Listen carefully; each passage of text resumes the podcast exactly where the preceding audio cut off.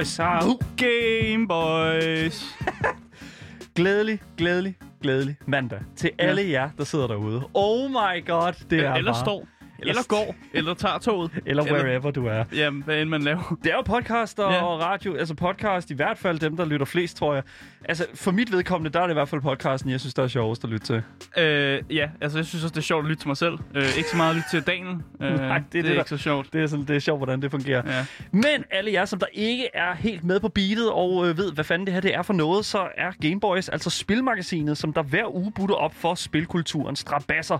Og det betyder altså spilanmeldelser, nyheder, interviews, gøjl Jeg elsker godt. og et virvar af anbefalinger på de platforme, som du benytter dig af hver dag.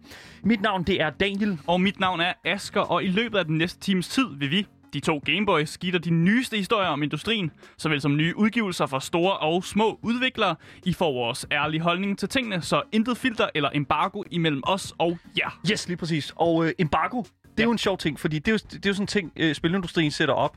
Når man, skal, når man modtager et spil til, til, til anmeldelse, mm. så øh, får man det gerne, inden det kommer ud. Og ja. Så har du det, der hedder en embargo-dato.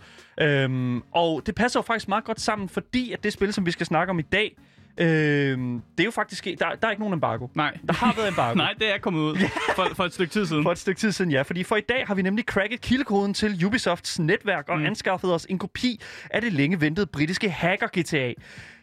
Vi har ikke hacket nogen. Ja, vi har ikke hacket nogen. Men vi har fået, gas. vi, vi har fået øh, spillet. Det er bare gas. Vi har. Ja. fået spillet, det er nemlig rigtigt. Vi har nemlig fået spillet af Ubisoft. Det er nemlig i dag, vi kigger nærmere på den nyeste titel i Watch Dog-franchisen.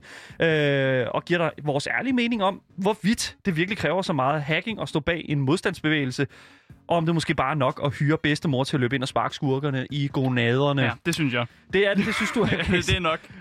det er nemlig i dag, at vi øh, anmelder Watch Dogs Legion. Så øh, lad mig bare sige, velkommen til Game Boys.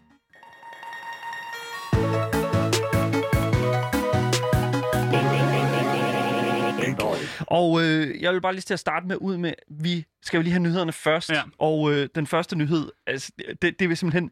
Altså, som person, der er fan af hele den her franchise, mm. så er den her nyhed, den første nyhed i dag, simpelthen nok noget af det mest... Altså, jeg ved godt, at folk har set rigtig meget frem til Cyberpunk 2077, men oh my god, det her det er altså der oppe af i min bog. Mener du det? Yes, fordi okay. at BioWare, som der har været med til at, eller har udviklet Mass Effect-serien, den her trilogi, og så er der en, Mass Effect Andromeda, som ligger sådan Mm. lidt over hjørnet, som ikke rigtig har noget Hey, med noget at gøre. Den skal også have lov at være den skal også have lov at være med. Der var faktisk folk, der godt kunne lide det af en eller anden mærkelig årsag. Men, med. BioWare- Nu synes jeg lige, du er hård. men, så BioWare, som har udviklet Mass Effect-serien, Mm. har lige afholdt deres store N7-dag. Og N7 er sådan det her sådan, øh, militær, rummilitær, Space Force øh, i øh, Mass Effect-universet, øh, hvor man jo i det første, de første tre spil spiller som øh, The Commander Shepard, som er commander for øh, netop den her sådan, resistance, eller øh, sådan, øh, hvad, hvad er det, sådan, øh, Alliancen? Jeg ved ikke. sådan, du ved, kamp det? Ja. imod de her Reapers her, den Ja. her sådan, øh, robot her, der kommer for at skal ødelægge øh, menneskeligheden, I guess. Øhm, men de har simpelthen lavet den her kæmpe store franchise. Den blev kæmpe stor på den her trilogi. Øhm, og jeg spillede, har selv spillet spillene og er virkelig, virkelig imponeret over, hvor fucking godt de fortæller den her historie. Mm. Og øh, vi har nu fået at vide, at dem, som simpelthen ikke har kunne få nok af den her originale tri- øh, trilogi her, får en rimelig hæftig oplevelse her i foråret 2021. Fordi at den originale trilogi bliver nemlig remasteret med optimeret grafik, modeller, shaders og alle de her sådan singleplayer udvidelsespakker, øh, som der nåede at komme til 1, 2 og 3. De bliver simpelthen inkluderet i den her Legendary Edition. Og øh, lad mig bare til at sige til at starte med, jeg er sindssygt vanvittigt interesseret i at se, hvordan det her det kommer til at udspille sig. Fordi mm. Mm. at Altså, vi har set, hvad en, en god remaster kan gøre for et spil, og øh, en ting, som, som nemlig Casey Hudson øh, har været ude at sige, som er øh, en del af øh, BioWare, har simpelthen været ude at sige, at our goals was not to remake or reimagine the original games, but to modernize the experience so that fans and new players can experience the original work in the best possible form. Men det, her, det hænger jo også sammen med, at der kommer nye konsoller. Så man ikke gerne de vil være ude på de nye konsoller med noget fed grafik. Lige præcis. Og, og, ja, bare Lige det nye. Noget, noget, der ser godt ud. det giver god mening, og jeg er virkelig, virkelig glad for, at de vælger, fordi der, altså for det første, fanbasen har simpelthen været altså på kanten af deres sæde omkring en sådan, hvad kan man sige, legacy-version mm. af de her, de her spil her, fordi at vi, altså de er selvfølgelig dated, det er en ting, men altså historien og altså hele den der sådan, altså hele Commander Shepard franchisen, altså det var hele grunden til, at BioWare lavede Dragon Age 2 mm. med en med Hawk, som er deres, øh, som, altså den her enkelte protagonist. Altså det er sådan, det, det var sådan, åh, det, det virker, at man har en sej karakter. Lad os lave det i Dragon Age også. Øhm, og lave seje karakterer. ja, og, Wow. og det fejlede så rigtig skidt, fordi Dragon Age 2 er virkelig ikke et særlig godt Dragon Age. Øh, I min optik... Men Hawk er rimelig nice stadig. nej, Jo, han er sådan okay. Hun i min, i min Okay. case. For jeg laver, i alle BioWare-spil laver jeg altid, øh, fe, øh, jeg havde en fem shep, altså en, øh, Fem shep. ja, en fem Ja. shep, en øh, female shepherd, øh, og selvfølgelig også en, en fem hawk. Ja, det er Øhm, også fair. Det er ja. fair. Yes, og det synes jeg er mega fedt. Jeg synes, det er fedt, at de har lavet det på den måde. Normalt så synes jeg, BioWare-spillene, Dragon Age-spillene er fucking gode. Mm. Inquisition. Dragon, Inquisition. Oh. Vanvittigt godt. Ja. Øhm, men fandme om det, om, altså, lad mig bare sige, men fandme ikke nok med, at vi også har fået, selv, altså i selv samme anledning af den her, en syv dage her, luftet en lille smule mere fra BioWare. Øhm, fordi de har nemlig sagt, at de arbejder på en helt ny Mass Effect-titel, som der efter sigende skulle være det næste kapitel i Mass Effect-historien. Mm. Please, ikke Andromeda 2. det er ikke Andromeda 2, no! øhm, vi vil gerne have mere Shepard. Det ved jeg ikke, om vi får. Nej, vi vil gerne have mere Andromeda. Nej, vi, Asger, vi vil ikke have mere Andromeda, vi vil gerne have mere Shepard. Vi vil, fordi at, at det sidste spil, altså i hvert fald i min optik, Mm. øhm, der er der en situation, hvor, at, øh, det vil jeg selvfølgelig ikke spoile, fordi nu kommer den igen, og intro, der er en masse nye, som måske bliver introduceret til, til den her Mm. øh, serie her.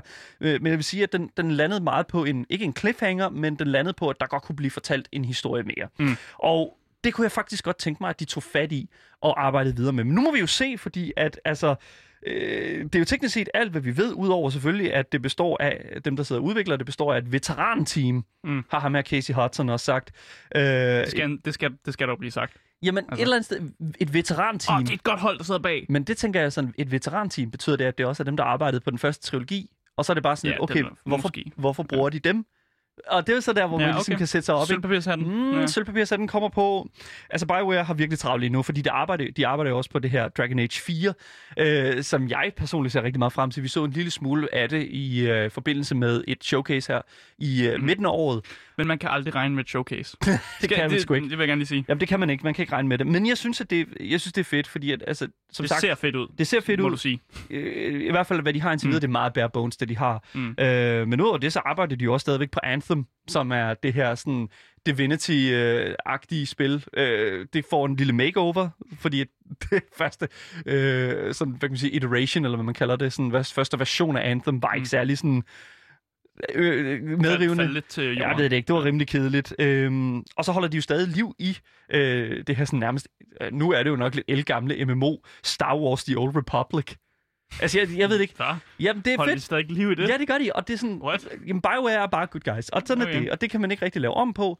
Øh, og jeg glæder mig virkelig til at se, hvad det er, de har gang i. Vi holder i hvert fald øje med jer, BioWare, det kan I fandme tro.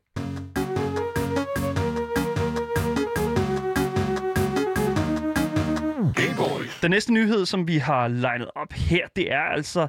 Øh, det er jo lige om lidt, mm. Asger, at den nye Playstation, den lander i, Og Xbox. øh, i butikkerne. Ja, og den nye Xbox. ja, du ved. Ja. Xbox. Ja, ja. Ja. Ja. Der er ikke nogen, der køber jo. Jo, det er der. Folk, Nej, der hvor er det køber. slemt.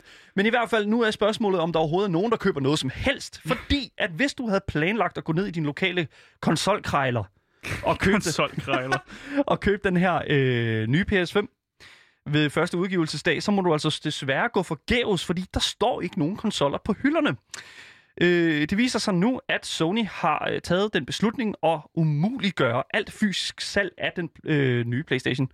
Simpelthen i hele verden. Mm. Fordi øh, Sid Schumann, som er PS, øh, PR-repræsentant for Sony's Interactive, i, øh, har simpelthen været ude at sige i et blogindlæg. Mm. Han har sagt følgende, In the interest of keeping our gamers, retailers and staff safe amid COVID-19, Today we are confirming that all off-launch sales will be conducted through the online stores of our retail partners. Mm. Så hvis det er, du har På grund af covid, Covid. så vil de ikke sælge fysiske eksemplarer. Kan ikke komme Eller, Ikke på den måde, men man får stadig ikke sendt til døren. Kan ikke- Elgiganten har lukket dørene.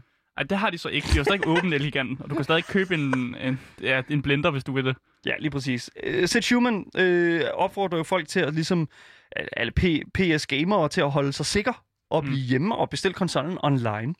Uh, det skal dog siges, at hvis du har forudbestilt konsollen til at blive hvad kan man samlet op i en butik, Mm. mm. så er det altså stadig muligt, så længe at du forholder dig til butikkens retningsregler og pick-up time i butikken, som jo er aftalt i forbindelse med din bestilling. Mm. Øhm, det giver meget god mening. Jeg synes, det er et good guy move fra Sony at øh, lave det her, øh, hvad kan man sige, den her beslutning. Vil man nu, hvis man ikke tror på covid, og man bare gerne vil, man må gerne ned og shop. Man skal, Altså, bare, man skal bare fingrene og ud over... Du er en del af landsbytosserne. Ja, okay. Det ved jeg ikke. Hvis du er en del af landsbytosserne, så er det... Øh, altså, det ved jeg ikke. Så er man sur, Daniel. har du, kan så du godt overhovedet mærke det? fortjent at være gamer? Det ved jeg ikke. Jeg ved det ikke. Altså, Ja, jamen, jeg synes, det er den rigtige respons til det som du går med. Jamen, det er så, det er, ikke? Altså, jeg synes, det er en super god måde at promovere sikkerhed for de her butiksansatte i Sonys, fra Sonys side. Mm. Øh, butiksansatte er virkelig, virkelig øh, eksponeret for øh, corona Mm. i, en, i en helt anden grad end, end altså andre er også folk. Altså, End os, for eksempel. Vi Jamen, står jo bare i et studie, vi står bare, to. vi står Ja. bare ligner to stumper k- Ja. kød her, kød her, ikke? Altså, Okay. det, nej, men altså for, altså, for helvede, dem, der står i Elgiganten ikke hver dag, de har jo de der visir på der. Ja. Og hvis der er sådan, at de fucking skulle, oh my god, har alle de der nørder, der bare kommer stormende ind at øh, Men til gengæld så har de måske heller ikke covid, for de kommer fra deres kælder af. Hvor... Ej, det var meget... Hvad snakker meget stereotypisk de, sagt. Nej, men altså, de, øh, for, jeg ved fra egen personlig, øh, hvad kan man sige, øh, at, at det er virkelig, virkelig hårdt at være, når der er en ny udgivelse af en eller anden art, så Mm. altså folk står skulder om skulder mm. foran de der døre, der er lige så snart den åbner op, og folk stormer ind. Og det synes jeg er virkelig fedt fra Sony side af, simpelthen, at bum, øh, det gør vi simpelthen ikke. Jo, nu er det simpelthen bare online. Men en anden side Men- af det, det er jo lige præcis, fordi Sony mister jo som sådan ikke rigtig noget ud, øh, ud fra at gøre det her. Altså, de mister ikke rigtig noget ved at, altså, andet end at promovere sikkerhed. Mm. Øh, der er jo nok nogen, der kommer til at være en lille smule sur. Ja. Uanset om, om Det var de tror det, på covid det, eller ej. Det var også det, jeg prøvede at... Men uanset om de og- tror på covid eller ja. ej, så tror jeg, at folk bliver sure, fordi nogen bliver måske en smule øh, sur, når at de kommer derned for at betale øh, for deres nye konsol, købe den i butikken, det er de jo kun med alle de andre konsoller. Mm. Øh, sparegrisen er blevet smadret herude af vinduet og samlet alle pengene op, øh, og nu står de der, og der er ikke nogen på hylderne. Mm. Og jeg er bare sådan lidt sådan, hvad kommer der til at ske? For, ja, Jeg tænker det bare, at man går op til en person, der arbejder, og så siger man, øh, kunne jeg få sådan en PlayStation 5'er? Og så siger personen, øh, den skal du bestille online. Så siger man, pis. Nej, det er jo det, der er problemet, Asger, fordi det siger, det siger kunden jo ikke, ikke altid. I hvert fald. Kun Der- siger ikke pis. Nogle kunder siger jo, det er din skyld. Ja. Det, det er den person, der står foran dig skyld. Og lad mig lige starte med at sige, det er ikke den persons skyld. Nej. Hvis det er, at du er en person, som sidder og hører det her, og siger, ved du hvad, det er jeg ligeglad med. Elgiganten har konsoller på hylderne. Jeg tror ikke en skid på, hvad Daniel og jeg skal sige. Jeg går alligevel ud og gør det. Lad være at råbe af den person, der står Ja. foran dig. Lad Og også lad være med at råbe os. Ja, det skal, du ikke, det skal du ikke. Jeg ved ikke, hvorfor, Det, men lad være med at råbe os også. det er vi ikke glade for, det kan jeg ikke lide. Nej, men øh, lad os bare... Altså, Sony, Play, Sonys øh, PlayStation 5 udkommer altså i Danmark den 19. november og koster mellem 400 til 500 dollars, alt afhængig af, hvilken version du køber. Vi glæder os til at modtage vores i hvert fald.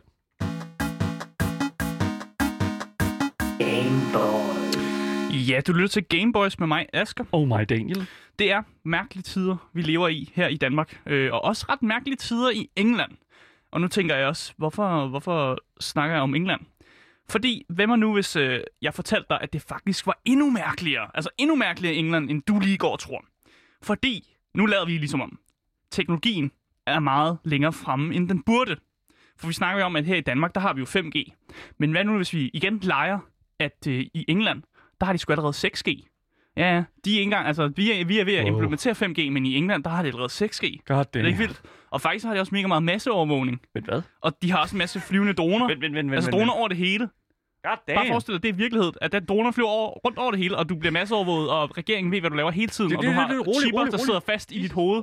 Nej, det er okay. Ja, ja jeg skal nok være rolig. Åh, den der. Yes. Fordi i dag, der skal vi nemlig snakke om open world hacking-spillet, som hedder Watch Dogs Legion. You do know Londoners have died before. Hmm? The plague, the Great Fire, the Blitz. There's not much fun. But destruction is always the cure. And it begins today. Zero day.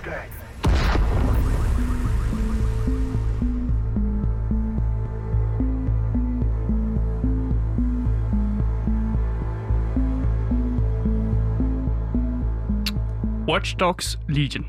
Udgiveren det er Ubisoft, og udvikleren er Ubisoft Toronto. Ubisoft Toronto! Så det er en uh, Ubisoft homebrew, hvis man kan sige det det må sådan. man sige.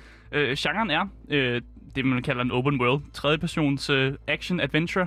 Øh, jeg vil også kalde det GTA Light, tror jeg er også en måde, man kan sige det. Det kan man gøre med næsten alle Watch Dogs-spillene, kan du ikke ja, det? ja, det tror jeg, hvis man godt man kan. Øh, men altså, hvad går det her spil ud på? Altså, du spiller som hackergruppen DeadSec i et øh, dystopisk England. Øh, og gruppen er lige blevet reduceret til stort set ingenting, efter de prøvede at stoppe en øh, terrorist, et terroristangreb, som desværre endte med at øh, få slået en stor del af gruppen ihjel. Ups. Det er jo det, der sker, når man prøver at defuse en bombe, og, og bomben springer. Så dør man, desværre. Idiot! Øh, hov, nu synes du skal være sådan.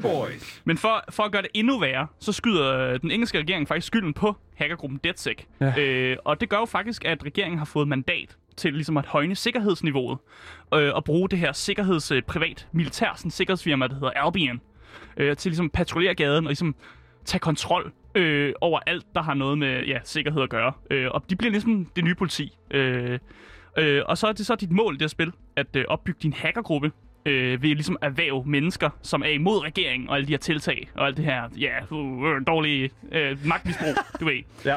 Øh, og så får du egentlig bare lov at rekruttere, hvem end du synes vil passe godt ind i din hackergruppe. Det er Øh, og, og det nice. er alle og enhver, du kan få til. Og som sagt, øh, som Daniel også luftede lidt for i introen, ja, du kan erhverve gamle damer i 80'erne, Hvorfor ikke? hvis du, hvis Why du har lyst not, til det. ikke? Altså, Øh, og det er, det er helt morskab med det hele. Øh, og ligesom at erhverve de her for ligesom at bekæmpe det her redselsregime øh, og kæmpe imod teknologien, som bliver brugt forkert. Fordi teknologien kan jo godt bruges forkert, øh, og det ser man i det her spil. Øh, og for lige at gå videre og gå ind i mine overall tanker om det her spil. Fordi jeg har jo spillet de andre Watch Dogs øh, spil. Øh, og jeg vil der- derfor gerne indrømme, at øh, jeg ikke havde de største forventninger til det her nye Watch Dogs Legion. Det vil jeg gerne sige på forhånd. Jeg var lidt biased. Jeg tænkte, det her det bliver lige sådan nede en oplevelse som de andre Watch Dogs spil. det, det har, jeg vil lige sige en ting, at det, er, det har været slemt med Watch Dogs. Ja. Altså, det første Watch Dogs var jo altså, en af de største letdowns i rigtig, rigtig mm. mange Jeg vil faktisk sige, at er bedre end toeren. I Og min det er, også, optik. det er også fair nok, men hele problematikken med etteren var jo, at vi først fik en, en, en trailer, som overhovedet ikke var repræsentativt for, hvad det altså færdige produkt ja, var. det er også rigtigt. Jeg følte mig også lidt snydt. Og det er jo det. Og her i den her omgang, altså toeren gjorde det lidt bedre, altså med at, ligesom at vise, hvad spillet gik ud på, hvad spillet, hvordan Mm. det så ud, hvad handlingen gik ud på. Men jeg føler måske lidt, at Watch Dogs Legions er faktisk det, det første Watch Dogs-spil til at give os ud, altså et, et super godt billede i starten, mm. til at starte med, Ja, jeg vil også med sige, hvad øh, det er. Det Ja, det jeg vil sige, at trailerne var ret... Øh, de var ikke misvisende. Nej. Øh, de viste rigtig meget, hvad det gik ud på, og det synes jeg også, de gjorde godt. De har ligesom øh, set på deres fejl, og så gjort lidt marketing om. Og det må man faktisk give dem et kado til. Kudos. Øh, Ubisoft har lært lidt, Sådan. endelig. men de andre spil, de føles lidt som discount GTA. Øh, men bare med hacking, ikke? Ja, lige præcis. Øh, men jeg må også indrømme, at jeg faktisk havde lidt håb. Fordi jeg, som sagt, man så trailerne, Mm. øh, og jeg vidste, at spillet også fandt sted i en anden setting, nemlig London. Øh, og at der som sådan heller ikke var en hovedperson. Og, og det kan jeg godt lide, at man får lidt lov selv at lege med, hvem man synes Ja. ja. er hovedpersonen. Og det der med London er mega fed. De andre har foregået i USA, og det er jo altid sådan lidt, ja, GTA foregår også i USA og sådan noget. Man får lov, ja. det, det er jo sådan, det er. Men det her, det er jo London, og det er jo fedt. Det er jo noget, der er lidt tættere på, på, på vores hjerte, føler jeg i hvert fald. Vi er i hvert fald tættere på vores sådan... Altså, vores scale af for eksempel storbyer og den slags, føler jeg. Fordi at... Mm. at at jeg føler lidt, at Watch Dogs, Watch, Dog, Watch Dogs Legion er en, en meget mere sådan... Der, visionen for spillet er Mm. meget mere klar, føler jeg. Ja. Når det kommer til sådan, altså off the get-go, ikke? Altså sådan, settingen er en ting, det er London, og, og hele lyd, lydbilledet, mm. som vi også kommer ind på, altså det hele, det virker bare meget mere gennemtænkt. Ja, og jeg vil også sige, jeg tror faktisk, de har kigget på Brexit, og så lært lidt af det, og lavet sig inspirere Ja. det. Det lyder lidt mærkeligt, og, og man har lavet dystopiske... Men det var det første, jeg tænkte, da de først altså, ja. Havde... Fordi der netop er den her sådan... øh, Der er den her sådan store divide, eller hvad man mm-hmm. Mhm. siger. Altså, der er sådan en midterskilning i, i alt, hvad der foregår i London, i den her by her. Og det... Altså, kudos til at fremvise altså, Mm. den, altså de, de, den message. Altså, det, det, jeg synes, det, det ser vanvittigt godt ud. Mm. Øh, også lige for at vende tilbage til det her faktum med, at du faktisk skal spille alle i spillet. Ja. Øh, I starten, så så jeg det også som en gimmick. Ja. Altså, så simpelthen, det her det er en gimmick. Øh, når jeg kommer ind og spiller det, så bliver det ikke sådan en ting, som jeg synes er mega fed. Men jeg må faktisk sige, at den gimmick, det er, det er faktisk ikke en gimmick længere i min Nå. bog. Det er faktisk noget af det fedeste ved Watch Dog, og det, der giver det, altså, mig lyst til at spille mere af det, det er netop det der med, at du får lov at spille Allen hver. Øh, og jeg vil faktisk også komme ind på det lidt mere, når vi snakker om øh, gameplay, som vi gør øh, lige her.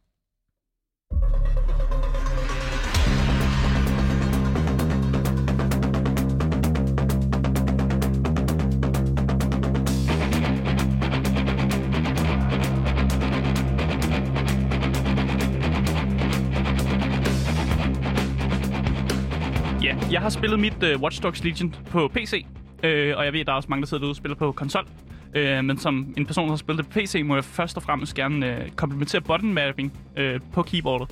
Øh, jeg føler, at knapperne sidder godt, og det skal bare siges, fordi ofte Det kan det er godt være... fucking vigtigt. Ja, fordi ofte, hvis der er rigtig mange features og rigtig mange t- altså, ting, du kan i spillet, så plejer det at være sådan overcrowded med, hvad for nogle knapper, du skal bruge forskellige steder. Øh, jeg føler, de har gjort det rigtig, rigtig godt med at få det til at passe ind, øh, så jeg ikke skal strække mine fingre til ukendelighed for at nå nogle knapper, som sidder mærkelige steder. Og det, Øh. det, det, på 100 procent, jeg er nødt Ja. til at understrege her, at det her det er altså en ting, som jeg føler rigtig mange udviklere, mm. de fejler med, når det kommer til altså multiplatform-spil. Ja. Ikke fordi du, altså, sådan et spil som for eksempel, lad os bare tage sådan et spil som, øh, fuck, et, øh, for, nej, nej, nej, okay, fair. Lad os tage sådan et spil som for eksempel Star Wars Squadron. Ja. Ikke? Bottom mapping i det spil er simpelthen horribelt. Mm.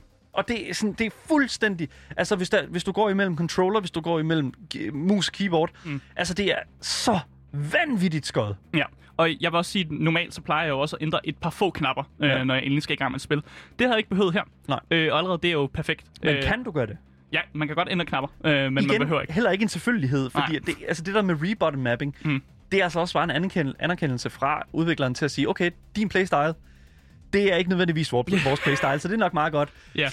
Jamen, det, jeg synes altid, jeg er ret sikker på, at de fleste Ubisoft har det, så man kan ændre button. Ja. Øhm, nu kan jeg jo ikke sige noget med sikkerhed, men jeg er ret sikker på, at de har det i alle deres spil. Ja. Øh, men rent gameplaymæssigt, så er der faktisk ikke øh, det vildeste at råbe hurra efter. Øh, for nu kommer der lidt kritik. Øh, for det er meget det samme, du lærer, øh, laver i alle de her missioner, der er i spillet. Øh, altså, jeg kan beskrive 90% af missionerne, og det vil jeg gøre lige nu. Okay. Du går ind på et område, du ikke må være. Ja. Altså restricted område. Øh, så kan du enten kæmpe, snitter eller hack dig igennem, Hack. igennem dine fjender, som sådan. Så skal du øh, enten downloade eller finde noget vigtigt, missionsvigtigt, øh, og så skal du skrubbe af. Og det er 90% af alle missionerne. Øh, og det udvikler sig ikke rigtigt øh, hen ad vejen i, i den form. Og det synes jeg skulle er lidt nederen.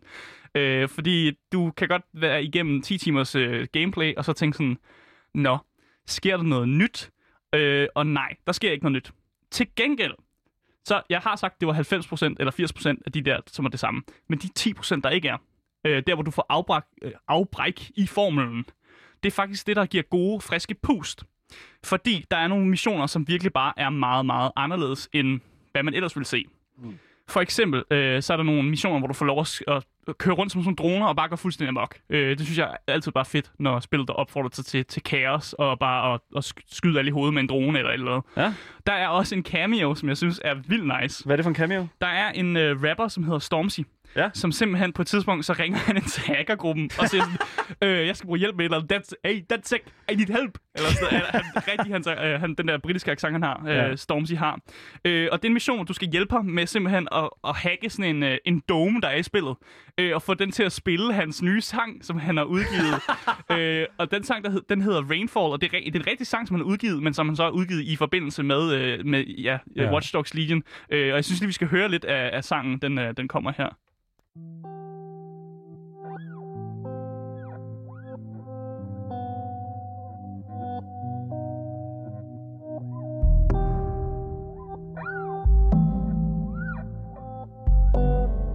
Ah, embody it. Yeah. Let your mind speak. I never put no colors on my timepiece. I told you niggas cut me out the grand beef. And now you got me fucking up some gram neats. Still out running up your gums, man. No double back and then I go and double Ja, den spiller, mens du er en drone, som kører rundt om den her dome. Så, så hele musikvideoen, som også er lavet in-game engine. Så hvis du går ind på YouTube og ser Rainfall-videoen, så ser du altså Watch Dogs in-game engine, som, som kører med The Stormzy, som er blevet lavet ind som karakter. Ja.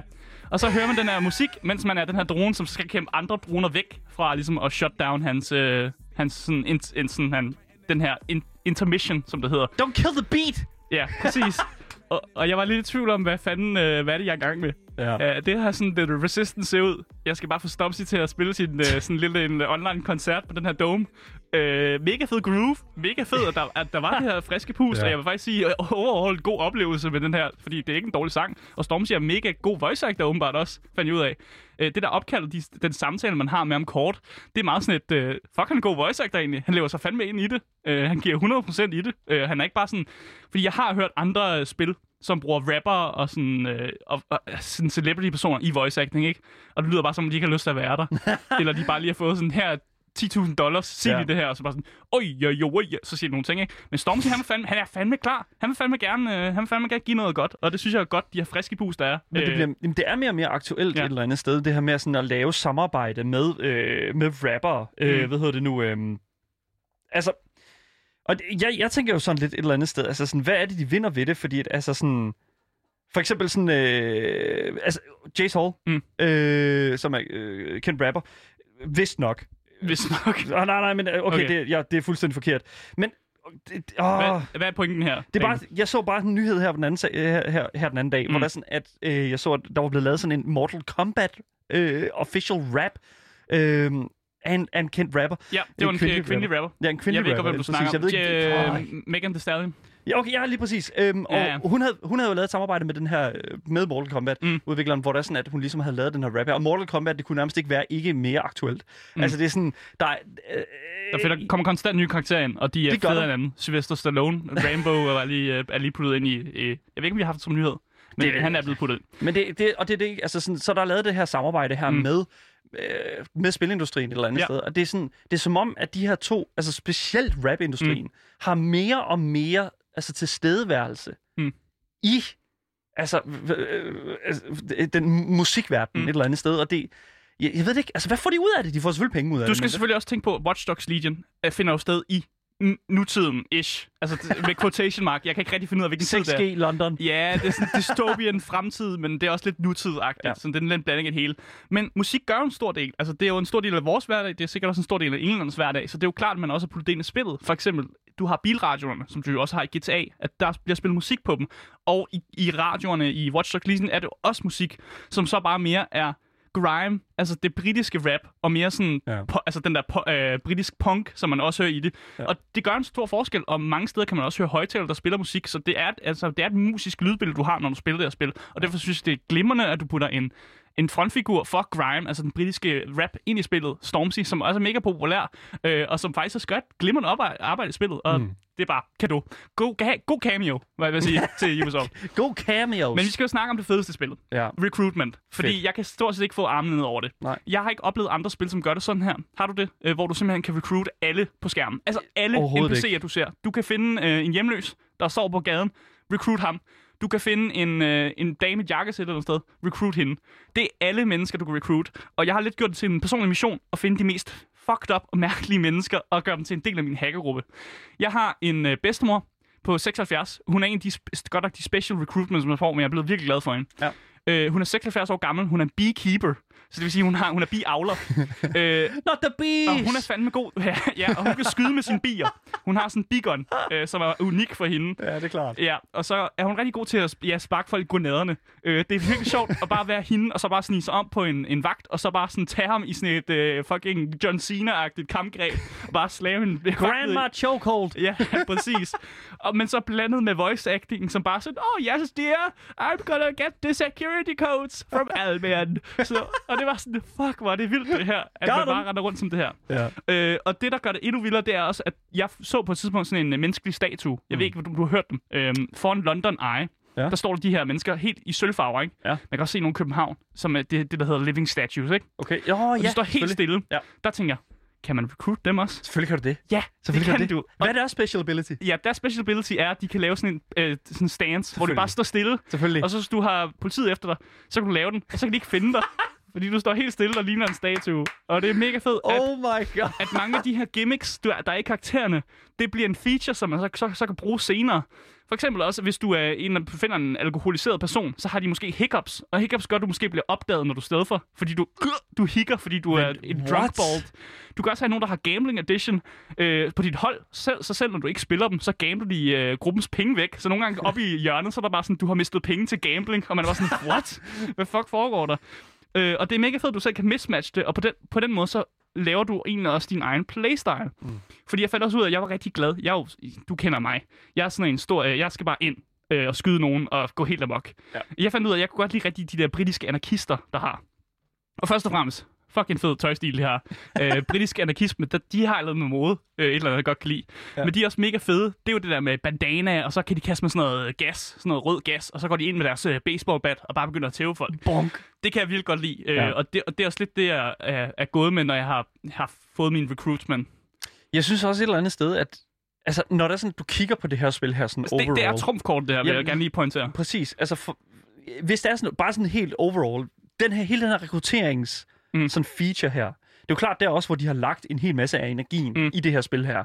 Men Det kan man også mærke. hvis man for eksempel kigger på, hvis det er, der skulle være sådan en, altså en resistance, altså en, en øh, modstandskamp, Mm. så ville det jo være altså fra folk, som Ja. har fået nok eller Præcis. andet sted. Så det er bare sådan folk fra alle mulige forskellige sådan walks of life. Mm. Det er jo ikke kun militærpersoner eller punker. Det kan også godt være de her ældre mennesker, som måske et eller andet sted bare er virkelig, virkelig utilfredse og har en begun. Mm. Det ved jeg ikke. Men det gør også noget med en person som mig som spiller, ja. Fordi jeg er ikke blevet påduttet en hovedperson. Mm. Jeg, skal ikke, jeg skal ikke synes om en hovedperson, Aiden Pierce for eksempel. Nej. Ham skal jeg ikke synes om. Men de personer, jeg recruiter, det er nogen, jeg selv har personligt har taget valget om. Dem skal jeg have på mit hold. Så derfor har jeg automatisk et sådan personlighedstilhøj, eller jeg bliver gladere for dem, fordi ja. Jeg har selv valgt dem ind i min gruppe. Men du, altså jeg vil jo sige et eller andet sted, at hovedkarakteren i det her spil her er jo, hvad kan man sige, modstandsbevægelsen. Ja, men der er jo Altså, ikke du nogen er- hovedkarakter. Nej, men du er organisationen. Ja, præcis. Altså, det er dig, der sådan organiserer de her ting. Mm. ud og recruiter, sørger for, at der ligesom er det her, der hænger sammen. Det er måske ikke en person, men det er jo også det, som der er, sådan du ved, sådan som for eksempel Anonymous. Mm. Anonymous er jo heller ikke et enkelt individ, men det er stadig en hackergruppe, Mm. og hvis du bliver recruited for Anonymous, så vil det jo en fra Anonymous, der kommer og rekrutterer dig, I guess. Ja, præcis. Det er også lidt sådan, det fungerer. Øh, man, man spiller jo en i gruppen, som så går over til en person og sådan et, hvad synes du, kunne du tænke dig at være med i DedSec? og så siger personen, Ja, så siger, så siger, ja, så siger den gamle dame, ja, det kunne jeg da godt, men øh, faktisk har jeg en stor gambling-gæld. øh, vil du ikke lige klare den for mig? Og så siger man, jo, øh, gamle dame, det kan jeg da godt. Så man lige hen til et eller andet sted og klarer hendes gambling-gæld. Og så er sådan, ah, jeg elsker DedSec, nu er jeg med. Nu er jeg en del af tak. Men det er også det, som, men altså, det er jo også det, altså, fordi du har alle de her sådan, for hver eneste gang, du skal rekruttere nogen, så har de en mission Ja, dertil. de har en recruitment-mission, medmindre de er så glade for det, de bare joiner right away. Okay. Og det kan godt ske, fordi man måske tæde en person, de ikke kan lide, som er, er noget, ah. jeg Ah. også oplevede. Øh, der var en person, som jeg kom til at tæve, og så var der en person, der ringede til mig og var sådan lidt, Øj, øj, brøj, øh, du har lige taget ham her, øh, det er mega fed, jeg er med i DedSec. Okay. Det er fandme smart. Gameboys. Du lytter til Gameboys her på Loud med mig, Daniel. og mig, Asker, og vi snakker lidt om uh, Watch Dogs Legion, og vi har sådan lige snakket om, hvor fedt det her recruitment-system er, Ja. og at det er deres trumfkort, og mega fedt. Vi skal også lige uh, komme udenom uh, rundt om noget andet i gameplayet, fordi vi kan ikke blive ved med at, at praise det her recruitment system, selvom jeg gerne vil bruge en time på Der er det. meget at snakke om. Og der er meget at snakke om mange fede karakterer. Jeg kunne snakke om alle mine fede karakterer, jeg har, fordi jeg er simpelthen blevet super forelsket i dem. Ja. Men jeg skal også snakke lidt om kørsel. Du er i London. Det er klart. Øh, det betyder, at du kører i venstre side af vejen. Nå ja! Øh, hold kæft, hvor var det forvirrende. hold kæft, hvor var det forvirrende. Det skal jo lige siges, at Asger har ikke kørekort. Nej, det har jeg ikke. Øh, du, har, har, du har aldrig kørt i en bil. Jeg har kørt i GTA, der kører man i højre side af vejen. Det er rigtigt. Så Men- det, det er min erfaring. Men noget af det bedste, det er altid det sjoveste sådan, ved de her spil her, som, Mm. som lige mixer det op. Jeg er jo ret stor fan, eller har i hvert fald været ret stor fan af øh, det britiske sådan, hvad kan man sige, medie, de, sådan, hvad kan man sige, YouTubere, som mm. hedder øh, Joxcast. Og øh, hver eneste gang, jeg ser dem sådan spille GTA Online og den slags, de laver sådan nogle videoer online, hvor de spiller game modes. Mm. Og det er konsekvent, de kører altid i venstre side af banen, fordi de er jo selv Ja. fra England. Ja. Så det bare sådan et amerikansk spil, så kører de altid, og så kører de bare altid galt. Ja. Men det er jo det, som... Nu er det jo fuldstændig omvendt, fordi ja. nu... nu skal du køre venstre side. Og det er jo faktisk sjældent, vi får, får spil, som foregår i England. Ja, præcis, og det er også derfor, jeg endte med at køre forkert side af banen en meget største del af af første spillet, så fandt jeg ud af, at det er forkert. Ja. Øh, det gør det ikke bedre, at selve den måde, du kører på, er fuldstændig horribel. Øh, altså, styringen i bilen er fucking... Det, det er lige til at... Altså, Og, øh, ja, det er noget værd juks. Og jeg var også inde og se, om der var andre problem- problemer med kørsel, at det ikke var et mig-problem, mm. at det ikke var sådan et Asger-problem. Okay. Og der er rigtig mange anmeldere, som faktisk lægger, lægger tryk på, at det er fucking nederen at køre. Øh, og det er ikke kun fordi, man skal køre i venstre side af vejen, det er simpelthen fordi, det, der er et eller andet styresystem, der er værkeligt. Det er sådan, du glider mere rundt, øh, og når du bare drejer en lille smule, så skrider din bil ud fuldstændig, og og, og det fungerer bare ikke. Så, så jeg har valgt det meste af tiden slet ikke at køre. Jeg har fundet ud af, at man kan egentlig godt løbe de fleste steder hen. Eller så kan man sætte sig op på sådan nogle droner, og så bare flyve. Det finder jeg det, Hvad? det var bare meget bedre. What? Ja, men der er, sådan, der er store droner, så får man lige en hacker en drone, får den ned på, øh, på altså vejlevel, så kravler lige op på den, og så, så flyver du afsted. Mm. Øh, og det er en måde, hvor man kommer op på bygninger og sådan kan, kan komme hurtigt afsted. Det er bare at flyve med en, en, øh, en drone. Øh, men der er også de her tech points, øh, som også lidt kan afgøre, hvordan du spiller. Så for udover at recruit folk, som ligesom kan afgøre, hvem du vil spille. For eksempel kan du recruit en masse brawlers, og så er du måske mere til at slå folk ned. Mm. Øh, men du kan også få tech points, og de her tech points er sådan upgrades som ligesom transcenderer imellem alle dine recruits. Og jeg tror, det har gjort det sådan, fordi hvis du skulle være uheldig at miste øh, for mange af dine recruits øh, på en eller anden måde, så kan du stadig få, altså have, have nogle point, der ligesom gør sådan, at din, din øh, recruits stadig har godt equipment, mm. og derved så mister du ikke alt det progress, du har lavet ved at recruite halvdelen af England, for eksempel. øh, hvilket er ret smart. Makes Øh, sense. Ja, jeg valgte at putte rigtig mange hacker points i mine våben, øh, så de våben, jeg har, er mega gode. Og det er alle sammen sådan nogle stun-våben, øh, så jeg ikke slår nogen ihjel. Jeg kan ikke lide at slå folk ihjel i Watch Dogs. Jeg ved ikke, hvad det er. Men der er mulighed for ikke at slå folk ihjel, og så tror jeg bare, at jeg er mere tilbøjelig til at hellere vil sådan putte dem sove lidt, i stedet for at skyde dem i hovedet med en AK-47. Ja. Øh, jeg er bare nødt til det på nogle tidspunkter, og jeg vil gerne undskylde for alle de mennesker, jeg har slået ihjel i Watch Dogs. Gud. Øh, men jeg, jeg er mere tilbøjelig til ligesom at bruge stunvåbne. Ja. Men det er en anden ting, jeg også gerne vil nævne. Permadeath. Det er ikke en, ti- en ting, vi ser tit i Watch Dogs, øh, men jeg kan anbefale at slå til, hvis man har lyst til at spille Watch Dogs Legion. Øh, eller hvis man også spiller andre spil, som har samme system, tror jeg.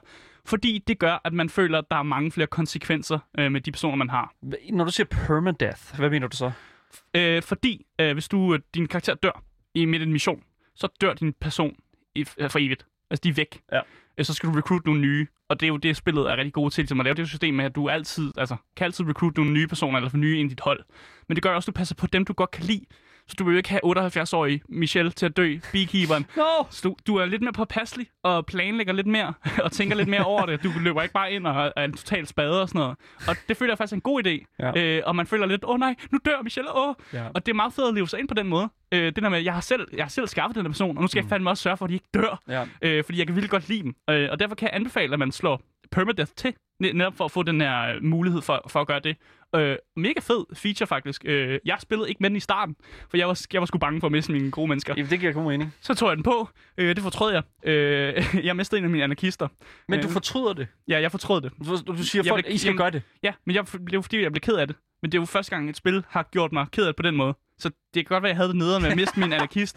Men det er jo en del af oplevelsen. You og need jeg, to be sad. men det var fordi, jeg var en idi- Det var min, det var et Asger-problem. Du skal være ked af det. Jamen, det var mig, der løb ind i min anarkist på rigtig anarkistmanér, og bare begyndte at kaste rundt med mine, øh, mine røde, de, de her lysgranater, og bare skyde folk og sådan noget. Så, så var det jo min egen skyld. Altså, det er klart en anden playstyle. Mm. Altså, det, det, det, det, det presser dig ligesom lidt ud i nogle andre situationer, hvor der er sådan, at du måske ikke tager lige så store sådan, hvad kan man sige, chancer med de spillere, som du tager med mm. ind.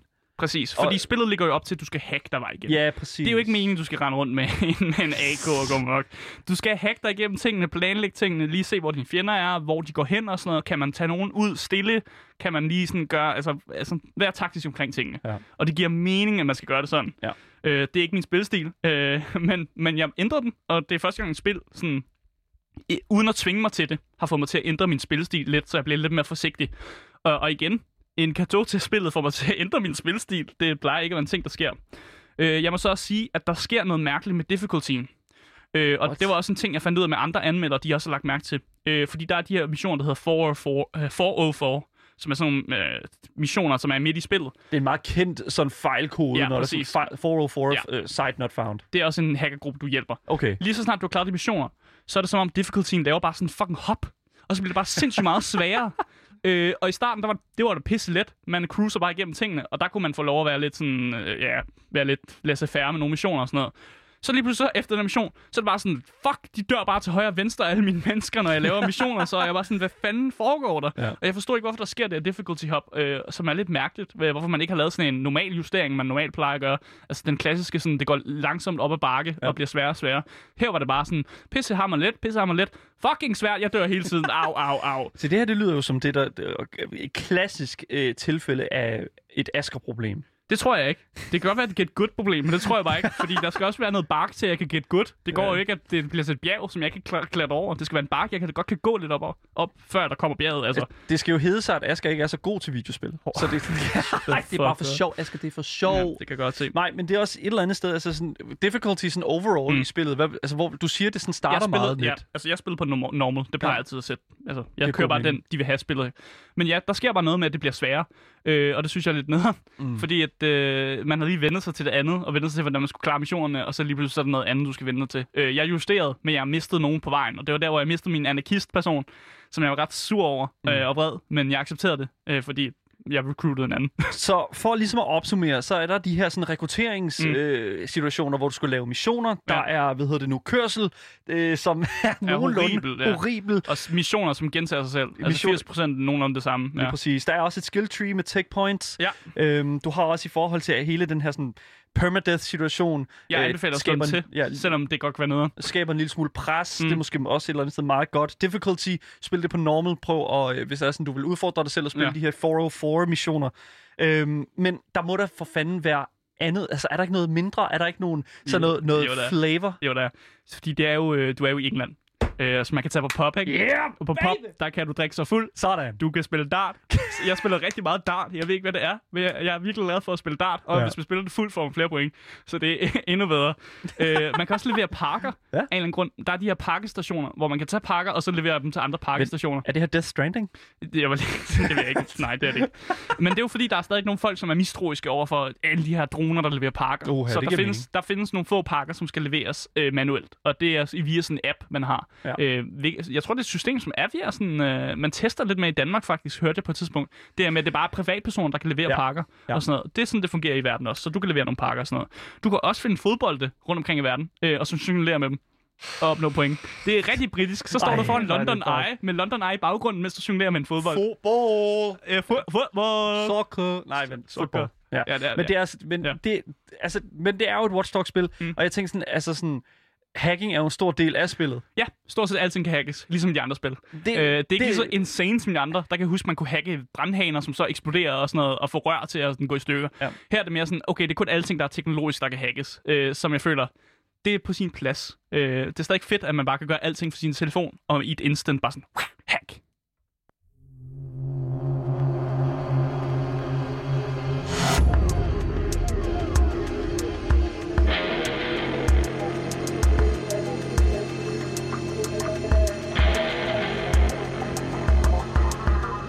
Ja, nu skal vi jo tale lidt om narrativet, mm-hmm. eller i Mhm. hvert fald historien til Watch Dogs Legion, Asger. Og Mm. øh, historien er jo det, som, som i hvert fald, når jeg har kigget rundt, er det, der har fået allerstørst kritik overhovedet i, ved Watch Dogs Det er Legion. sjovt. Det, havde, det vidste jeg slet ikke. Øh, så min kritik er... Men jeg synes også, det er nederen. Eller jeg synes ikke, det er godt. Så min kritik er faktisk, jeg er enig med de folk, der synes Okay. det. Men ikke fordi, jeg har læst nogle anmeldelser. Det synes jeg bare er uafhængigt. Øh, fordi jeg synes jo, at den nye sætning har potentiale. Virkelig meget potentiale for, at der skulle ske noget vildt. Ja. Og jeg føler, at de kunne virkelig have, altså, have sigtet højt her. Men det halter sgu en smule. Okay. Fordi alting er let og forudsigeligt. Øh, og jeg synes også, mange af skurkene er ekstremt sort-hvide. Mm. Altså, det er meget sådan et, ja, du er ond, og så hammer de det bare ind. Ja, personen er ond. Der er virkelig ikke noget, sådan, Wow, der er ikke noget sådan. sort og hvidt ved personen. Hvorfor de gør de ting, de gør. Det er bare sådan et, åh ja, jeg er, en, jeg er en ond gammel kvinde, der er bandeleder, og nu har jeg, jeg har slaver i mit hus, og det er fucking nederen. Men der er ikke noget sådan, okay, vi gider ikke gøre det lidt mere nuanceret. Nej, nej, hun er bare ond. Okay, fint nok. Så tror jeg bare, det første, jeg gør, det er at skyde den med en pistol i hovedet, når jeg får muligheden for det. Ja. Tak for det, Ubisoft. For at bare lade mig skyde de nederen mennesker. Øh, men det er jo meget let og forudsigeligt, og der er endda missioner, hvor jeg tænker sådan, har de stjålet det her plotpoint fra en anden science fiction film? øh, og det er sådan, der er sådan med AI og en kvinde, som gerne vil uploade folks conscience til clouden, fordi hun er det der med klimaforandringer, og jorden går under, og så tænker hun, "Nå, men Så save humanity. ja, så overfører vi det da bare til, øh, til clouden. Og det føler jeg også, jeg har set i et spil, der hedder Soma, ja. øh, som også handler lidt om det. Så jeg føler, Som er lavet af Frictional Games. Ja, præcis. Men jeg føler bare, at de stjæler plotpoints for, for sådan andre spil og referencer Ja. til andre ting på sådan en måde, hvor det bare er sådan et, ja, jeg kan godt se, hvor det er på vej hen. Øh, og så når øh, man endelig skal lave sådan et, øh, et, et sådan en memorable choice, eller choice, man føler matters, så var det ikke særlig svært. I hende af kvinden, som for eksempel var, ville uploade sin conscience til The Cloud, men havde muligheden for at øh, fortsætte hendes arbejde, eller slå hende ihjel. Og jeg var bare sådan et, ja, jeg slår hende sgu ihjel. Det øh, lyder som en rigtig dum idé, det der. Hun skal dø. Øh, jeg ved ikke, hvor mange andre, der har taget den beslutning, men jeg tænker, det er ret common, fordi det virkede ikke som om, der var den anden løsning, var den, den gode løsning. Øh, en ting, jeg heller ikke kan lide ved narrativet, det er simpelthen, at der er ikke nogen konsekvenser ved at slå folk ihjel, versus at stunne dem. Og What? det føler jeg er mærkeligt. Øh, når du er på de her restricted areas, får du ikke politiet efter dig. Så selvom du masse, m- er masse morder, så er der ikke nogen konsekvens ved det, versus hvis du stunner folk. Og det er bare sværere at stunne folk, end at slå dem ihjel. Ja. Så jeg forstår ikke, hvorfor de ikke har lavet i narrativ sådan noget med, om du bliver set, DedSec bliver set mere som en terroristgruppe, end en sådan befriergruppe, hvis du slår flere folk ihjel. Det er da mega oplagt at Ja, lave det på den måde. Og det har de bare ikke. What? Øh, og det synes jeg også bare sådan er tabt på jorden. Til gengæld, så synes jeg, at den der banter, du har mellem recruitsene, er fucking sweet. Ja, fordi I har vel en eller anden form for recruitment hop, Ja, eller de sted, har hvor de hænger ud. men de har også, når du klarer missionerne, så nogle gange så, altså, de har det her system, hvor man snakker med hinanden, ikke? Sådan intercom. Ja. Og de andre recruits, de tipper ind og siger nogle ting og sådan noget. Så nogle gange har man også øh, 78-årige Michelle, der kommer ind sådan, ah, good job, my dear. You are doing a perfect job. Og man bare sådan, yes, Nice. Michelle, tak for at fortælle mig, at jeg gør det godt. We did it. Ja, og den der, den der band er virkelig skæg, også når man skifter fra en recruit til en anden, så er det, så er det den recruit, du er, der går over til en anden, og sådan et, oh, it's your turn, og så snakker lidt om sådan, oh yeah, you joined the, oh, you're cool, og den måde, de snakker på, kan være fuldstændig frakoblet, fordi du kan have en meget ung protestleder, som snakker med den gamle leder, og sådan sådan et, oh yeah, uh, I just did this, uh, now it's your turn, uh, og så er hun sådan oh yes, uh, ja, ja. Og det var sådan mega fed, den der frakobling, der er i, imellem de forskellige NPC'er, og det synes det, det kan jeg godt lide. Ja. Jeg er også fuldstændig forelsket i uh, AI'en, der hedder uh, Bagley, som sådan hjælper dig igennem de her missioner. Øh, normalt så synes man altid sådan AI's, der er sådan hjælpe, hjælpeting, der altid snakker til, og synes man er en pisse irriterende i de fleste spil. Men uh, Bagley synes jeg er mega nice, øh, den måde han snakker på. Han er bare øh, mega sjov, og har snappy kommentarer, og lidt sådan... Øh, øh, lidt edgy, øh, men stadig siger det sådan en god tone, sådan en god britisk tone, som man føler, han er ens ven. Øh, og det kan jeg godt lide. Ja. Og det bedste, øh, når vi snakker om narrativet, det er, at alle NPC'er har en eller anden form for historie. Ja. Jeg ved godt, det er et algoritme, der har mixmatchet og blandet en masse ting, når man læser ind på alle de her recruits, man har. Ja. Men jeg synes bare, det passer godt. Det giver noget flavor. Ja, for eksempel den anarkist, jeg havde, øh, der stod på et tidspunkt, hun har googlet, hvordan man laver tarantel, øh, tarantel recipes øh, i køkkenet. Det synes jeg var mega fedt, at der også Ej, hvor det ulækkert. Ja, og der var en eller anden, der har været til furry conventions også. Øh, så den, den, sådan, den viser, hvad for nogle, øh, at, at deres søgehistorik, der er sådan lidt mærkelig, og Nå viser, ja, hvad selvfølgelig. occupation er og sådan noget. Og jeg synes bare, det er sjovt, at de har givet alle en historie, som de sådan, og den passer rimelig godt med, hvad de har sådan af occupation. Men altså, jeg vil også sige et eller andet sted, det er også en ting, som vi, vi har set fra de andre øh, Watch Dogs, vel det der med, Mm. at du sådan kunne se, hvad de har, hvad de har Ja, sidst har ja, søgt præcis. på. Og så det, det er altså lidt interessant sådan, ikke? Og Ja. hvad de arbejder med og sådan, ikke? Ja. Og det, det er det, som jeg synes, at Watch Dog-universet kan. Mm. Det er, at det kan sådan fortælle de her sådan små mini-historier, Mm. jeg ved godt, som vi sagde, algoritme, whatever. Ja. Men det giver noget flavor til det univers. Og altså, det Altså- er altså noget, som GTA ikke kan. Ja, præcis. Og jeg føler også, det passer. Jeg ved godt, det er algoritmen, men jeg føler altså, det passer de fleste gange. Når det er en politimand, man kigger på, så føler jeg, at søgehist- søgehistorikken hos politimanden, og det han godt kan lide at lave i sin fritid, det matcher med, at han er en politimand. Mm. Øh, og, og, og så er der nogle gange, kan man godt være sådan lidt, åh, oh, han går også til furry conventions, men det er sådan nederst, sådan de, deepest, darkest secrets, det er, at han, han gør det her. Øh, og det synes jeg også giver noget sjov flavor, øh, som, som helt klart er, er en af plussiderne også. Men igen, det ligger så meget op af det der, at det vi også snakker om, at det er trumfkortet, det er recruitsme, og ja. alt det, de har brugt tid på det, øh, det er det, der giver igen. Mm. Øh, og derved har jeg ikke øh, mere at sige om øh, narrativet.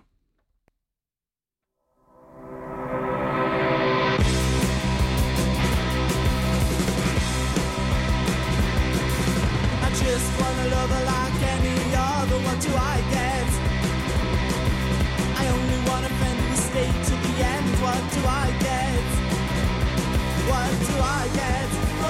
Ja, vi skal snakke lidt om visuel og, og lyden i Watch Dogs Legion. Ja, og, vi, og grund til, at, grund til, at det, det er jo, fordi at alt det andet musik, som vi har hvad hedder det nu, Mm. lyttet til øh, for inden, det er ud, produceret af Stephen Barton. Mm. Øh, men det her det er altså et Buzzcocks-nummer, Ja. øh, hvor du er get. Og det er, altså, jeg synes, at det her spil her, eller det her nummer her, Boss, Boskok-nummer, det Mm. er simpelthen...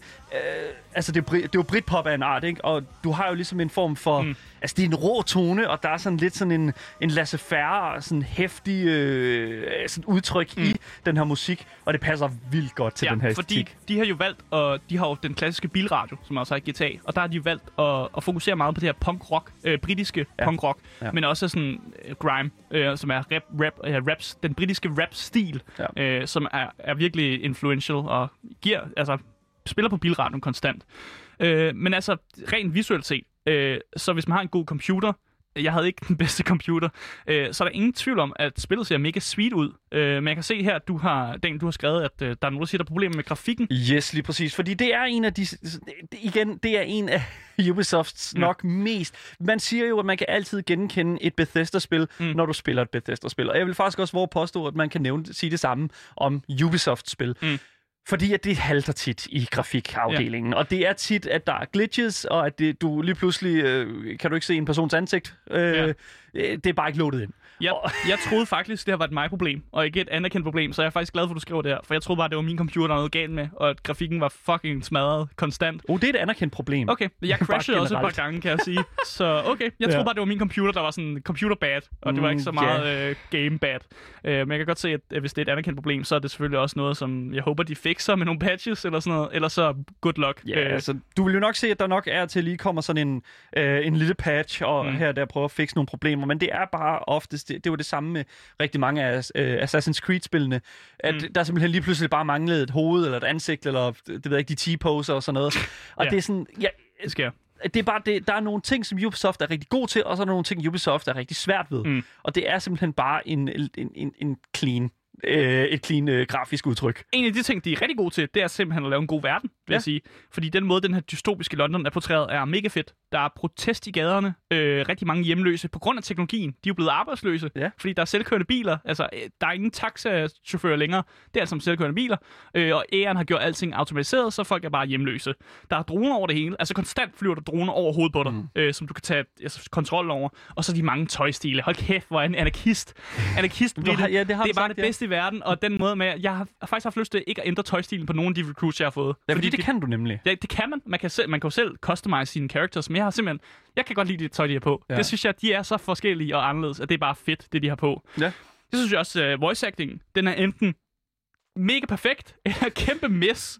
så det er bare, det er rent sådan 50-50, om du får en, en vild god performance, eller om du får sådan lidt halvhjertet lunken, hvor man er sådan et voice actor, har ikke lyst til at være her. min, I min research har jeg ligesom øh, fundet lidt frem til, at det her er også et af de største problemer ja. med Watch Dogs Legions. Nice. Også Øh, et problem, jeg har opdaget så. Ja. Fordi at voice acting øh, halter ret meget, når det mm. kommer til sådan nogle af de der lidt mere sådan baggrundskarakterer, som der render rundt. Mm. Det, det har været en lille smule fetched, kan man Ja. sige, og det er måske ikke alle, der lige har været igennem øh, den der, sådan, du ved, briefing-mølle der måske, men har de måske hævet nogen ind fra, øh, fra et caller, en caller-liste, og så er de ikke rigtig blevet briefet så meget, og så har de bare fået et par Ja, de har bare leveret nogle linjer. Ja, det Ja. kan man godt høre det en gang imellem, at det er sådan lidt, øh, hvad fanden, øh, det var da lidt halvhjertet det her. Ja, og præcis. andre gange så er det vildt fedt, og nogen gør et vildt godt arbejde. Ja. Øh, jeg vil også snakke om, at der er en masse podcast, man kan finde i verden, øh, og man kan godt mærke, at det er der, vi er på vej hen. Podcastmediet. Ja, øh, og der er den her podcast, der hedder The Buck, som spiller i radioen også, som er en satire-podcast, der gør grin med modstandsbevægelsen, og samtidig er propaganda for regeringen. og jeg vil bare gerne sige, at den er vildt sjov. Øh, og jeg kan anbefale at høre, høre til den, hvis man spiller Watch Dogs, og høre det igennem. Øh, jeg tror, det er i alt er det kun 50 minutter, hvis man hører alle de der The Buck-episoder igennem. okay. Men det er vildt sjovt, den måde, det er bare portrætteret, og yes, de personer, der har lavet den, er, har gjort det, det er et glimrende arbejde.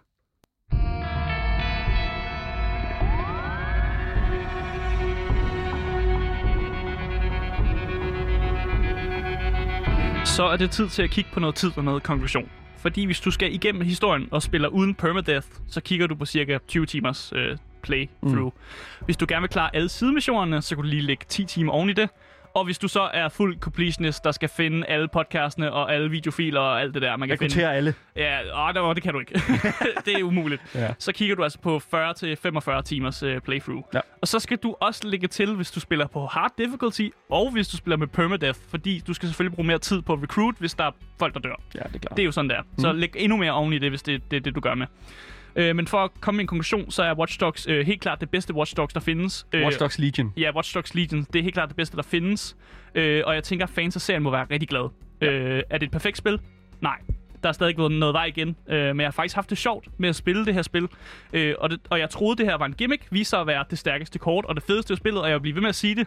Øh, og jeg er glad for de her mærkelige freaks, som jeg har recruited. Og det giver mig enormt meget håb for serien fremad. Øh, og jeg ser lidt mere optimistisk på, hvad Ubisoft har af fremtidige planer for franchiset Watch Dogs. Watch Dogs Legion ligger selvfølgelig til et sted mellem 350 kroner til 450 kroner.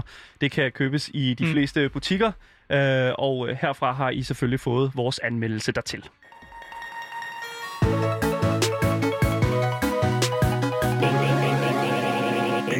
Ja, det var altså alt, hvad vi havde på programmet i dag, og hvis I har nogle kommentarer eller spørgsmål til os, så kan I altså skrive til vores e-mail, som er gameboysnabelagradioloud.dk. I kan også kontakte Louds egen Instagram-profil, som hedder radio.loud.dk. Dagens program kommer ud som podcast overalt, så længe du søger på det gyldne navn. Det har simpelthen været den største fornøjelse at sende for i dag. Vi siger tak for jeres dyrbare tid. Mit navn det er Asger. Mit navn det er Daniel. Og vi siger hej hej. hej.